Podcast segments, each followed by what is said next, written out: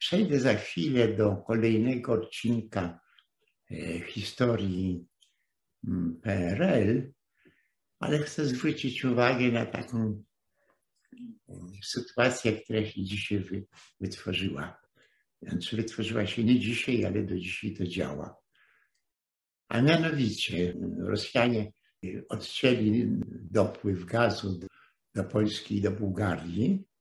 Ma to oczywiście swoje znaczenie, bo może gaz trochę zdrożeje. Nie są to na pewno historie, które mają zasadniczy charakter. Zasadniczy charakter ma coś zupełnie innego.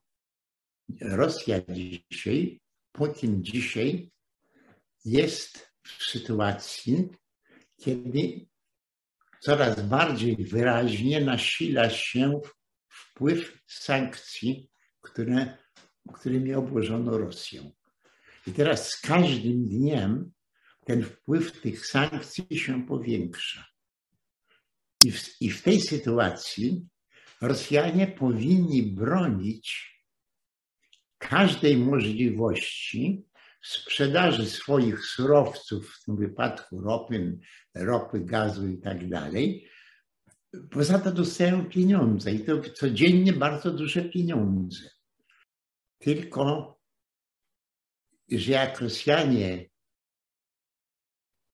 nie sprzedają tego gazu, to ich sytuacja się jeszcze bardziej pogarsza. Co to znaczy? Jeżeli oni sami pogarszają sobie sytuację, nie sprzedając dwóm krajom y, gazu, to oni działają przeciwko sobie. Jest uderzenie we własny eksport. Ten eksport już jest bardzo ograniczony, także y, przy takich paliwach jak gaz, czy, y, czy węgiel, czy, czy benzyna, wszystkie one są, są ograniczone i to, co sprzedadzą, to za to mają pieniądze. A jak nie sprzedadzą, to nie mają pieniędzy, a tych pieniędzy im bardziej, bardzo potrzeba. W sytuacji narastającego e, kryzysu gospodarczego e, cały szereg, cały szereg przedsiębiorstw zaczyna stawać, ponieważ brakuje nie, nie, nie, są w stanie dokupić jakiejś części współzespołów i tak dalej, i tak. I o czym to zna, o czym to świadczy? To świadczy, że sytuacja w Rosji jest już tak dla Rosjan, dla Rosjan i dla Rosji, i dla Putina trudna, że oni zaczynają już reagować nie w sposób racjonalny, tylko reagować y, złością, reagować złością. Na złość mamie niech mnie uszy zmarzną. To jest to samo. To jest działanie przeciwko sobie. I teraz kiedy się działa przeciwko sobie? Wtedy się działa przeciwko sobie, kiedy się nad sobą, kiedy się nad sytuacją przestaje panować. I najwyżej próbuje się mścić za to, że się w takiej trudnej sytuacji znaleźliśmy. Tylko, że nasza telewizja, radio, gazety e, tego jakoś nie dostrzegają. To pokazuje już, w jak trudnej sytuacji znalazła się Rosja. Zabierzemy im tą naftę. Niech mają kłopoty. Tylko, że większe kłopoty ma z tym Rosja. Na tą oznakę taką w jak, w jak, trudnym, w jak trudne warunki wchodzi Rosja, na, na to po prostu chciałem zwrócić uwagę. Przejdźmy do, do spraw historii PRL-u. Skończyliśmy okres Gomułki, rozpoczął się okres Gierka. Pytanie, dlaczego Gierka? Pytanie, dlaczego Jaroszewicza? To jest pytanie, które głośno nigdy nie zostało zadane. Ale to jest pytanie, na które nie ma wyraźnej odpowiedzi. Gierek wprawdzie opowiadał, że, że był trochę związany z komunistyczną partią Francji, Belgii, no ale to się nie pokrywa, on tylko opowiadał. Otóż Gierek, który przebywa we Francji i nagle we Francji zaczyna go szukać policja, ucieka do Polski i zgłasza się ochotniczo do wojska, ponieważ każdy mężczyzna do tego wojska zostaje, może być powołany. A jeżeli się ktoś zgłasza ochotniczo, nie czekając na pobór e, rekruta, e, to może wybrać broń. I teraz ten siedzący we Francji e, Gierek wie nagle, jaką broń wybrać. Wybiera pierwszy pułk artylerii najcięższej. Jest to pierwszy zmotoryzowany pułk Wojska Polskiego. Pierwszy. Wszystkie inne mają, mają oczywiście y, także transport samochodowy, ale generalnie tak samo jak, jak w Niemczech, tak samo jak w Rosji, generalnie główną siłą pociągową są konie. Tabory konne i tak dalej. Wszystko konne. Artyleria konna, znaczy artyleria konna to jest oddzielna broń, ale, ale artyleria, która się porusza, bo zaprzęgi są konne. I tutaj on nagle przyjeżdża z Francji, a od razu trafia do stryja Mm, to jest taka miejscowość w województwie lwowskim czy w Stanisławowskim, już nie pamiętam, to są dwa sąsiednie województwa. Były w każdym razie. I trafia do tego stryja, trafia do tej artylerii, odbywa cały okres służby wojskowej. I jak mi się kończy służba wojskowa, to wraca, ale już nie do Francji, bo tam może mieć kłopoty, tylko do Belgii. I znowu śmiewa go w belgijskiej partii komunistycznej. Po czym przyjeżdża do Polski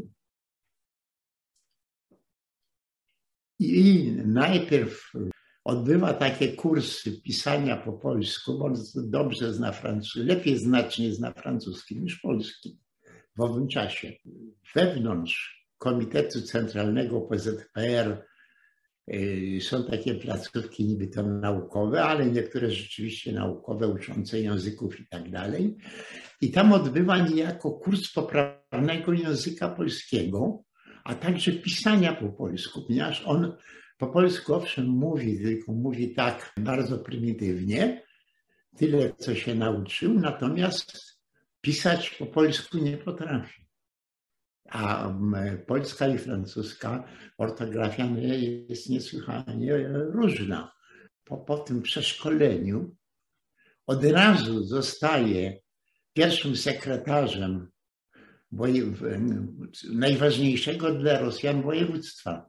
Dla Polaków najważniejsze województwo to było mazowieckie. Dla Rosjan najważniejsze województwo to było województwo śląskie. On zostaje szefem PZPR-u w tamtym województwie.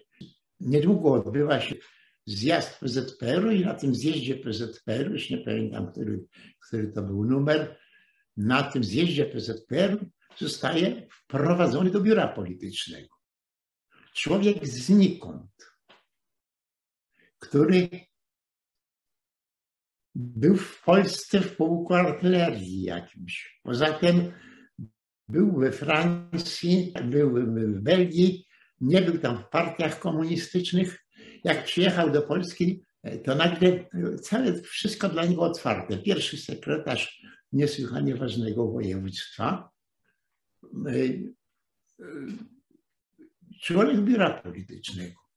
Później następuje przełom, tak zwany przełom październikowy. Cała ta ekipa ludzi, którzy rządzili przed powrotem Gomułki, przed ósmym plenum, to oni wszyscy zostają wyrzuceni, ale on nie.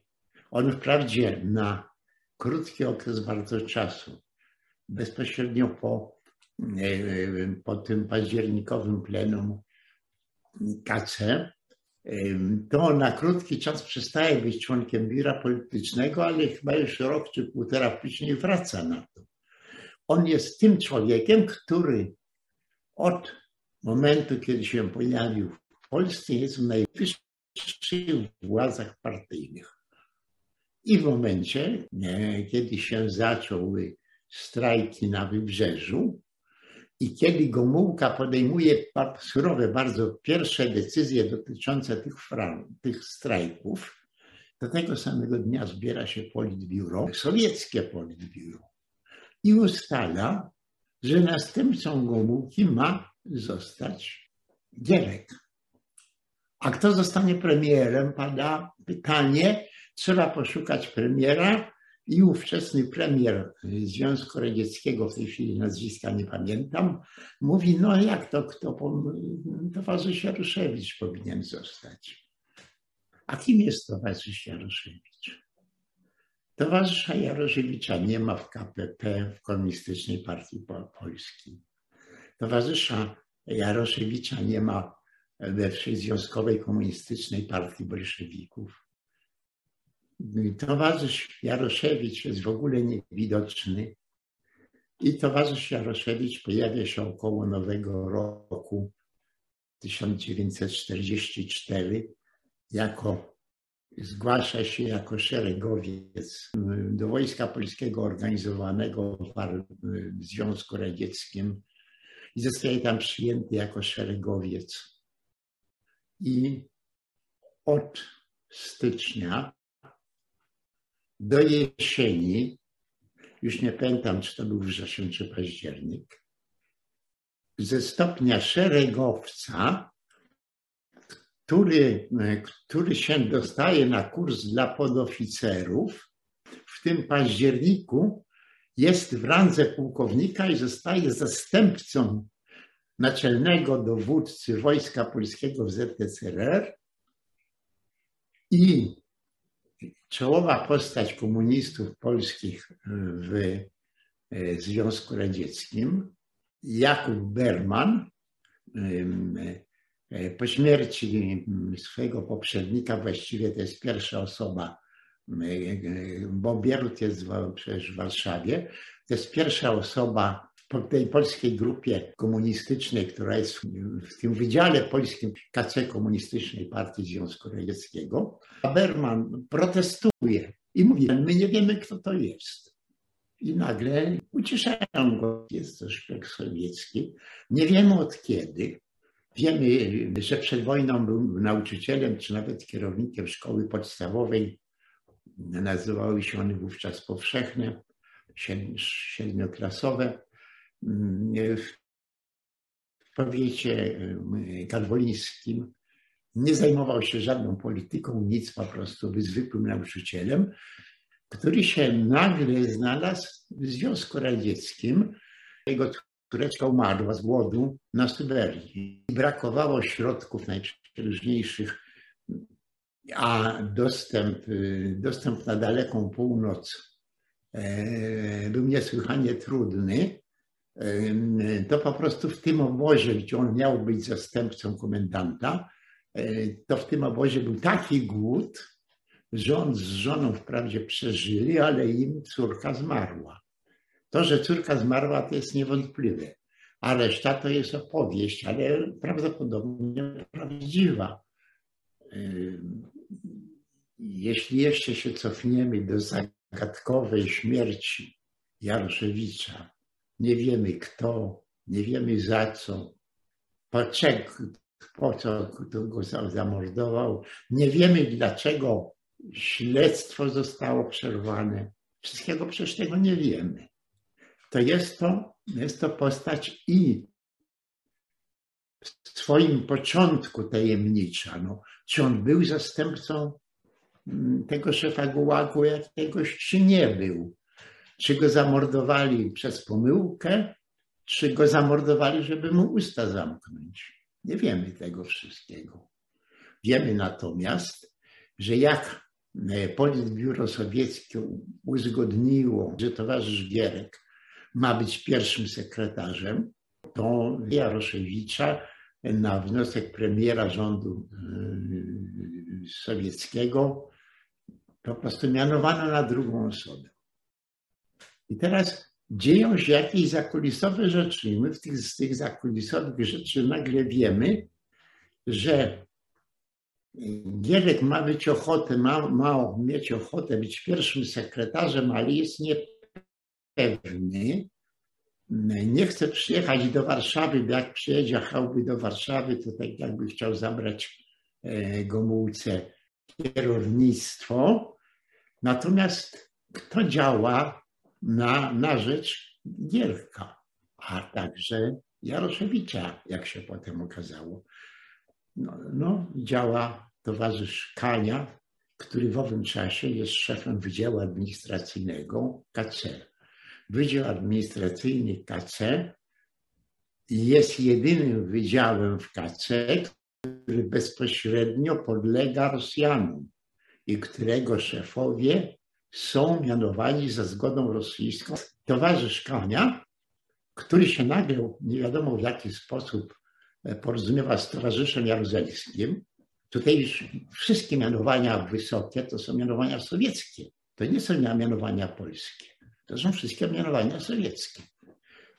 Co najmniej, co najmniej jakaś, jakaś dziesiątka, znaczy takie zwykłe mianowania na generałów i tak dalej biorą oczywiście pod uwagę opinie dowódców sowieckich, ale takich ludzi, którzy byli bezpośrednio wybierani przez Rosjan, było tylko kilku i na pewno należał do nich Jaruzelski.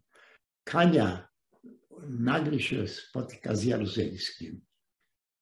Działa u nich taki jeszcze średniej rangi oficer, oficer informacji wojskowej, który później zostaje szefem MSW, Czesław Kiszczak. W owym czasie jest chyba majorem, ale bardzo ważnym jest łącznikiem między e, Kanią, który jest na posiedzeniu jakimś partyjnym, a Jaruzelskim, który tam idzie, ale boi się, że on zostanie aresztowany.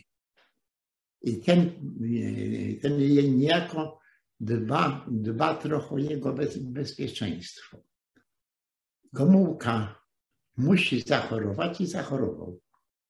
Jest tak wściekły, że choć przypuszczam, że z wściekłości też zachorował. I kto zostaje? Kto, kto jest na czele Polski? Na czele Polski jest niejaki Jaroszewicz premier i na czele Polski jest niejaki Gierek. Ci ludzie, którzy ani w, WK, w WKPB, ani w żadnej innej partii komunistycznej, ani przed wojną, ani podczas wojny nie byli, tajemnicze postacie, które nagle się pojawiają, pojawiają na bardzo wysokich rankach. I co więcej, żadna czystka, która raz po raz się jakieś czystki odbywają w PZPR-ze, żadna czystka ich nie dotyczy. Jak y, Gierek zostaje pierwszym sekretarzem y, w Katowicach, to aż do y, pierwszych dni września 1980 roku jest człowiekiem nie do ruszenia. Nie do ruszenia. Jest, co prawda, na jakiś krótki czas został, przestaje być członkiem biura politycznego, ale pełni inne wysokie funkcje partyjne.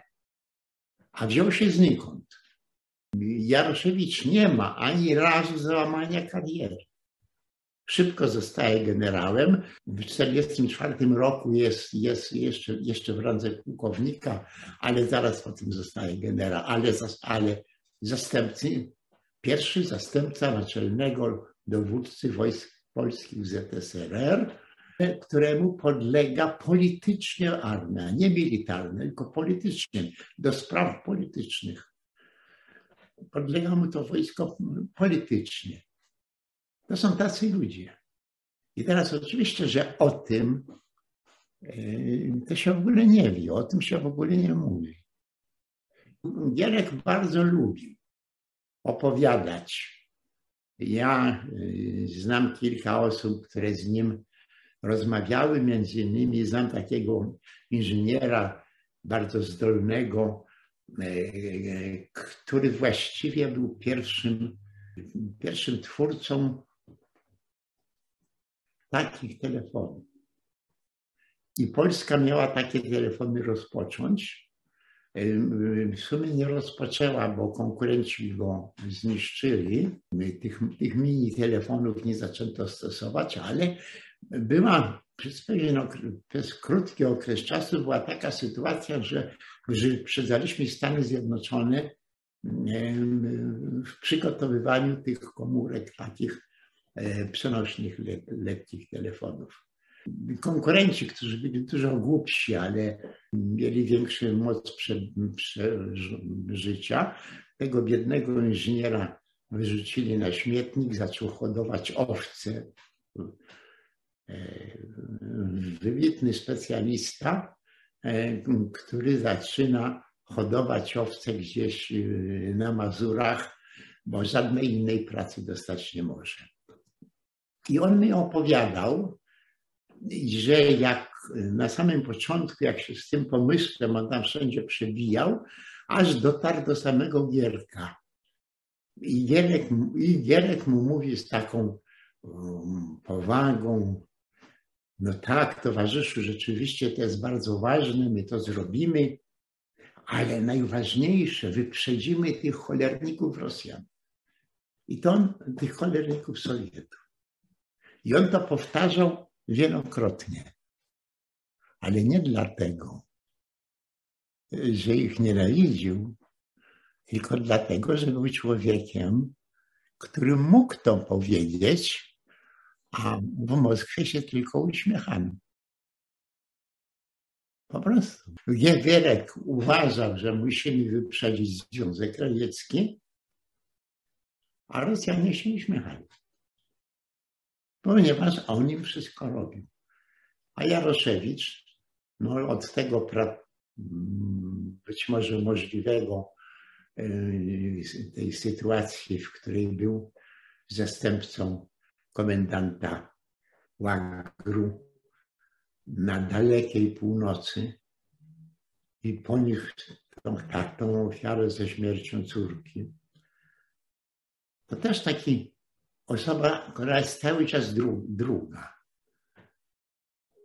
W pewnym momencie zaczyna się obalać i obalać Gierka, i, a jeszcze wcześniej obalać Jaroszewicza, ponieważ oni są e, nie bardzo nadający się, a faceci, którzy się bardzo przyczynili do ich wyniesienia, czyli Kania i Jaruzelski, zwłaszcza Kania, chcą sami zrobić karierę.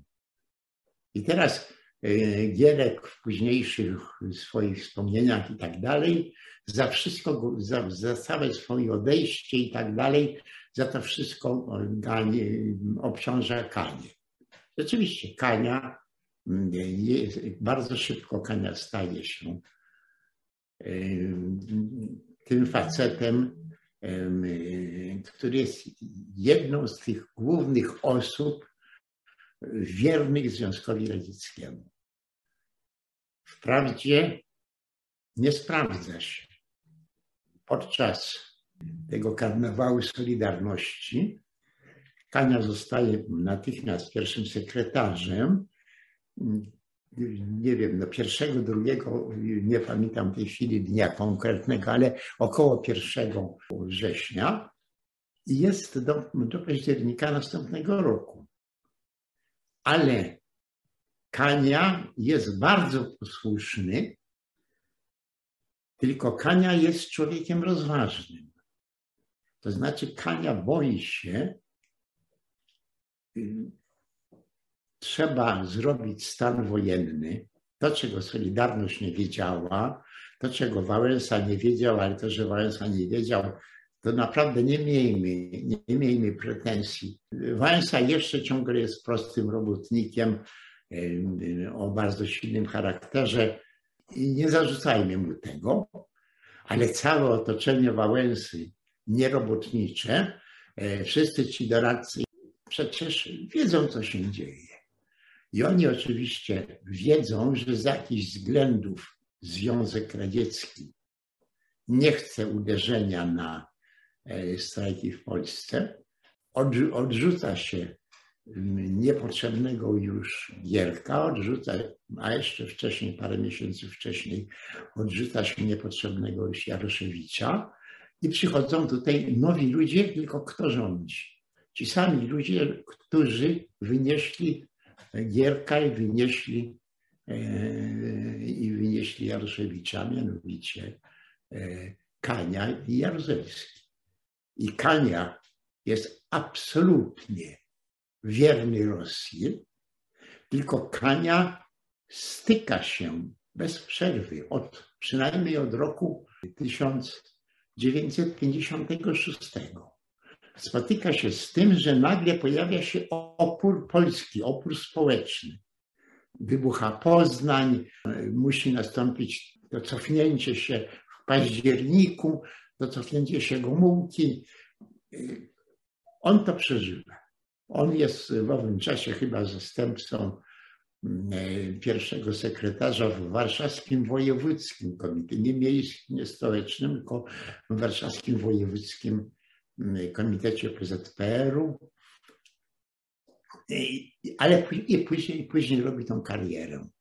Ale żeby zrobić tą karierę, to oczywiście może ją zrobić tylko dzięki Rosjanom. I, ale jest rozważny. Widział 56 rok, e, widział 68, e, widział okres Solidarności. E, wszystko to, wszystko to przeżył. Chce tak przygotować sytuację, żeby przewrót się udał. Nie stawia na wojsko, stawia na kadry partyjne i chce te kadry partyjne wyszukać, właściwie rozłożyć i tak dalej. Tyle, że w międzyczasie znajduje się nie z własnej winy e, w konflikcie, to może za dużo powiedziane, powiedziane, ale wywołuje niezadowolenie Moskwy, wywołuje niezadowolenie Breżniewa. To nie jest to, że chce się chwalić, ale przyczyna jest bardzo prosta.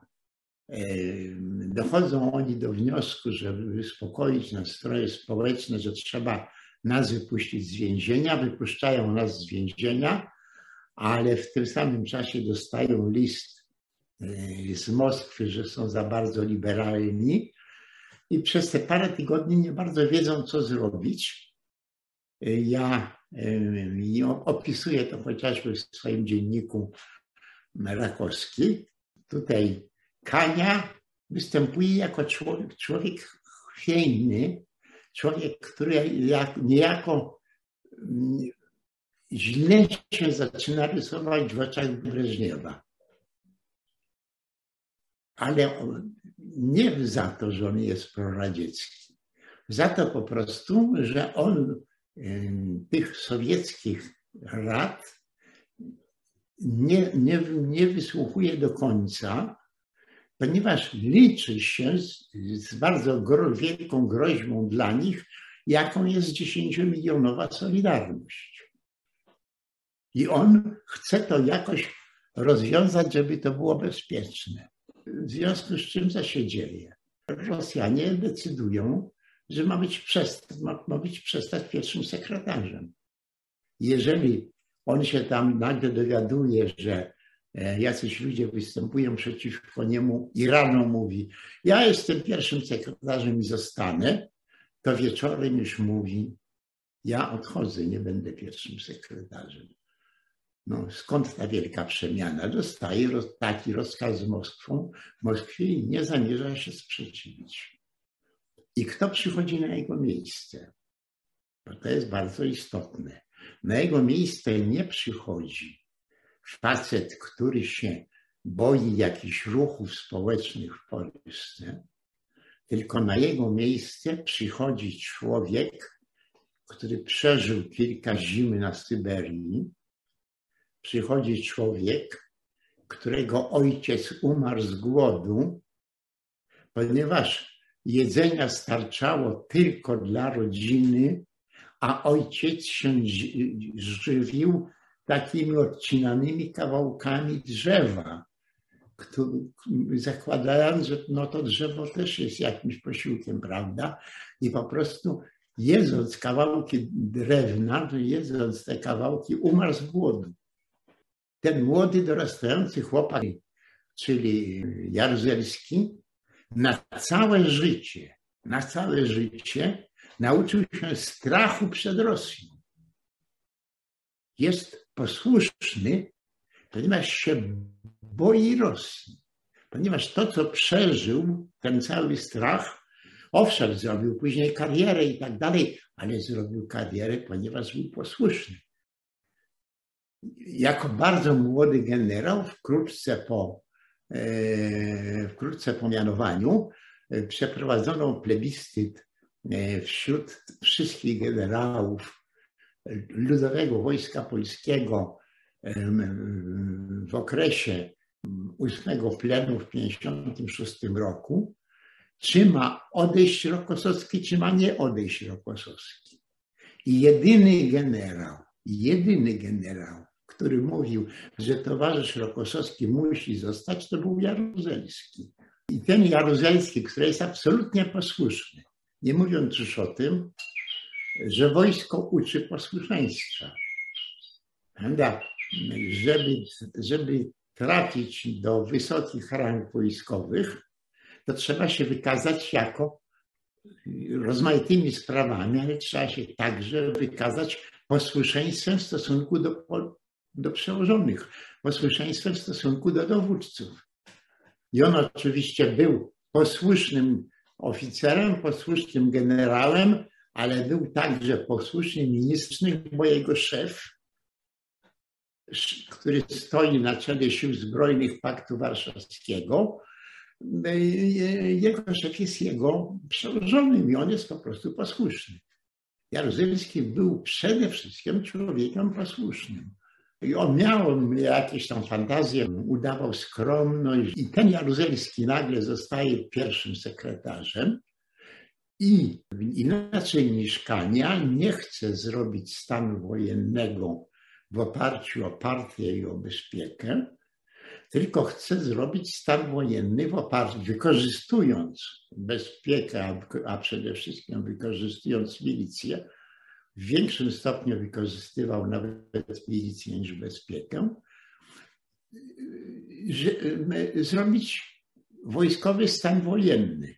Wszystkie etapy robienia stanu wojennego widać jak na dłoni. Zostaje w październiku pierwszym sekretarzem i od razu włącza generałów, włącza wojskowych do działań. Przedtem nikt ich nie włączał.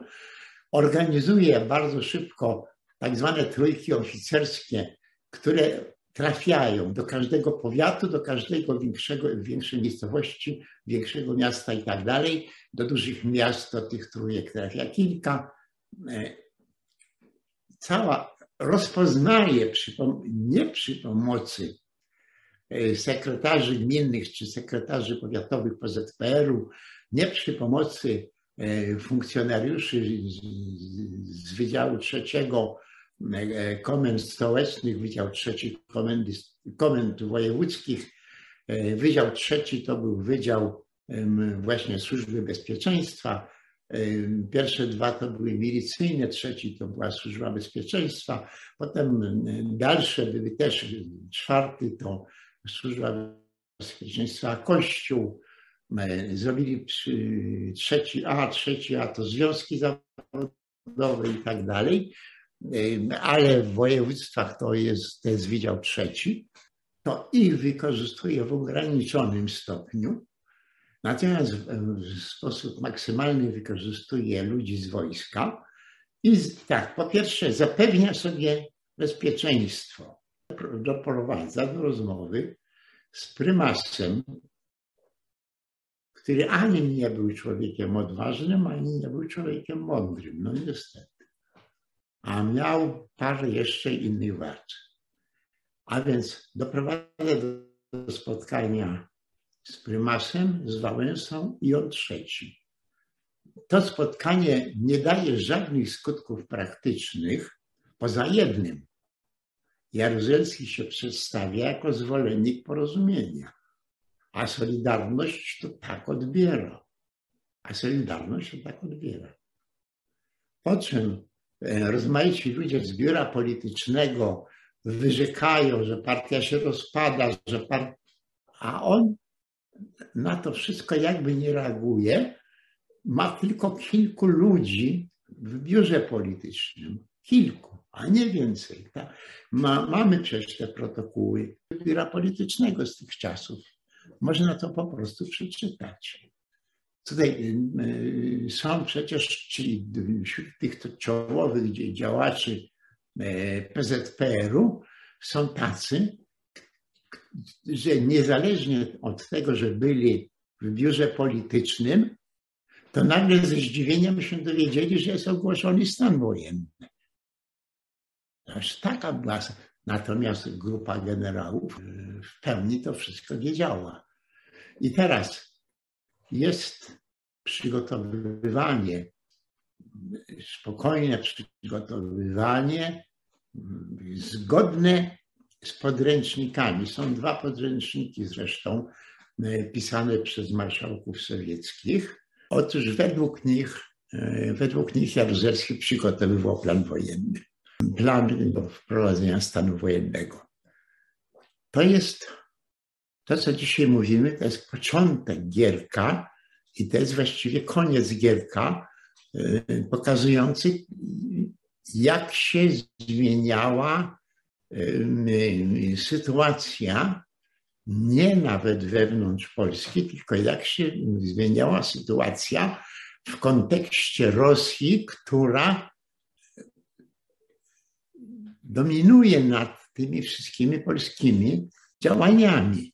Otóż Gomułka, który był, starał się być mniej więcej samodzielny, Gomułka już jest nieważny, Gomułka odchodzi w przeszłość i przychodzi dwóch facetów, ale ci dwaj faceci to są znani, działający od lat politycy, którzy siedzą w, w tym biurze politycznym e, przez całe lata i oni się jakoś mocno liczą. To znaczy na miejsce Gomułki przychodzi dwóch facetów, którzy coś z sobą reprezentują.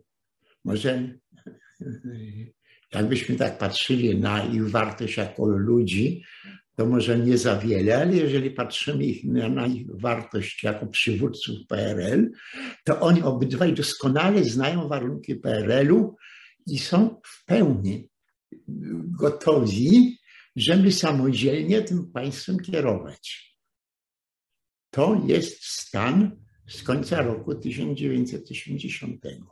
I, Gierek i Jaroszewicz są w stanie samodzielnie kierować Polską, ponieważ są do tego przygotowani, ponieważ bardzo długo siedzą w tym biurze politycznym albo są sekretarzami KC, odgrywają jakąś wiążącą rolę. Natomiast w roku 1980, po 10 latach, po dwóch miesiącach strajku, najpierw wcześniej przed tymi strajkami odrzuca się Jaroszewicza, później odrzuca się Gierka i przychodzą dwaj ludzie, którzy są podwładnymi. Proszę pamiętać, zobaczyć tą różnicę. Ci dwaj pierwsi to są mężowie zaufania Moskwy ale wyrośli na samodzielnych przywódców z dużą, bardzo dużą praktyką. Ta praktyka Jaroszewicza jest zresztą nawet dłuższa niż, niż praktyka Gierka, ale e, to jest, to jest ta większa część PRL-u. Oni są zdolni do samodzielnej polityki i próbują samodzielną politykę prowadzić ale po 10 latach zostają odrzuceni, no przecież nie z własnej inicjatywy, żaden się, żaden się z własnej chęci nie podał do dymisji. każdy został zmuszony do dymisji. I na ich miejsce przychodzi dwóch ludzi podwładnych. Władza Kanie jest władzą bardzo dużą. Jest członkiem biura politycznego, jest sekretarzem KC, podlega mu między innymi jako sekretarzowi KC Departament Administracyjny, czyli ten, który jest w istocie w ręku tylko ludzi Moskwy, ale on też jest tylko człowiekiem Moskwy. On nie jest samodzielnym politykiem. On działał, bo, bo, bo Moskwa chce zmienić Gomułkę na Gierka i on działa, bo Gierka zmieniają, no nie mają na kogo, to na niego. A Jaruzelski jest cały czas podległym generałem naczelnemu dowódcy wojsk Paktu Warszawskiego.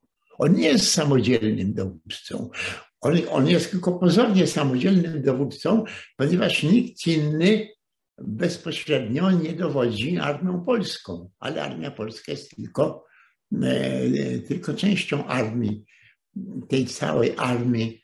E, głównymi siłami tam są Rosjanie, ale poza tym są rozmaite właśnie regionalne, takie jak zwłaszcza polskie, największy E, regionalne jakieś armie, armie nie są samodzielne. Wcześniej,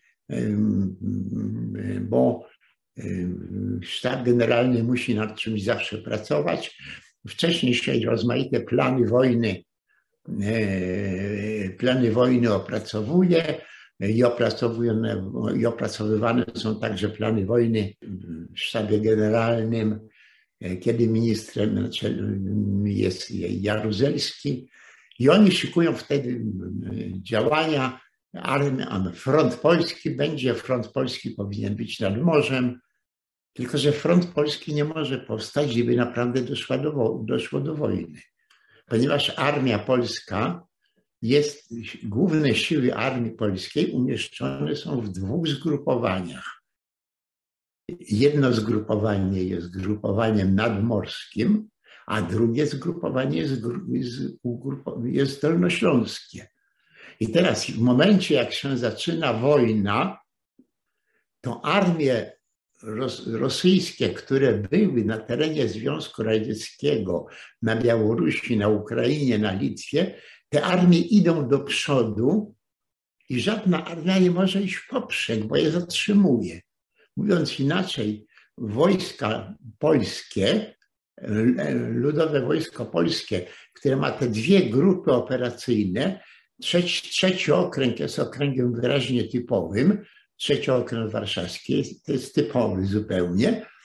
I nie można ich razem połączyć, ponieważ obojętnie, gdzie by je łączyli, to one idą w ten sposób na froncie, a armie sowieckie, które idą na front, idą w ten sposób. I one by zatrzymywały ruch armii radzieckich. Jest to niemożliwe. A więc co mogą Polacy? To pokazuje, jaka jest możliwość polskiego stanu generalnego. Taka możliwość, że opracowują plan wojny, który im się podoba, bo chcą być wszyscy razem, a na czele tego powinien być generał Jaruzelski, oczywiście, a nie na tyłach dowodzić, to ma być połączyć. Ale to jest historia, ponieważ takiego w wypadku wojny takiego połączenia być nie może. Mówiąc inaczej, ta armia polska nawet nie jest w stanie samodzielnie opracowywać swoich planów. A kim jest Jaruzelski? Podwładnym. Podwładnym marszałków sowieckich. Co to pokazuje? To pokazuje, że Związek Radziecki w sytuacji, którą sam zresztą się przyczynił do jej wytworzenia, wtedy, w tym końcowym okresie Solidarności, e, na jesieni 1981 roku, to decyduje Rosja. I Rosja decyduje następująco. My nie ruszamy. My patrzymy. A wy musicie sami zrobić stan wojenny. Jaruzelski prosi, błaga, A ile nam się nie uda, to Rosjanie powinni wejść. A figę. Gierek był gotów, Gierek był gotów uderzyć całą mocą, ale musi się z tego wycofać. Ale to samo się dzieje później. Dlaczego to trwa dwa miesiące? Dlaczego dwa miesiące trwają bunty i dlaczego nie ma siłowego rozwiązania?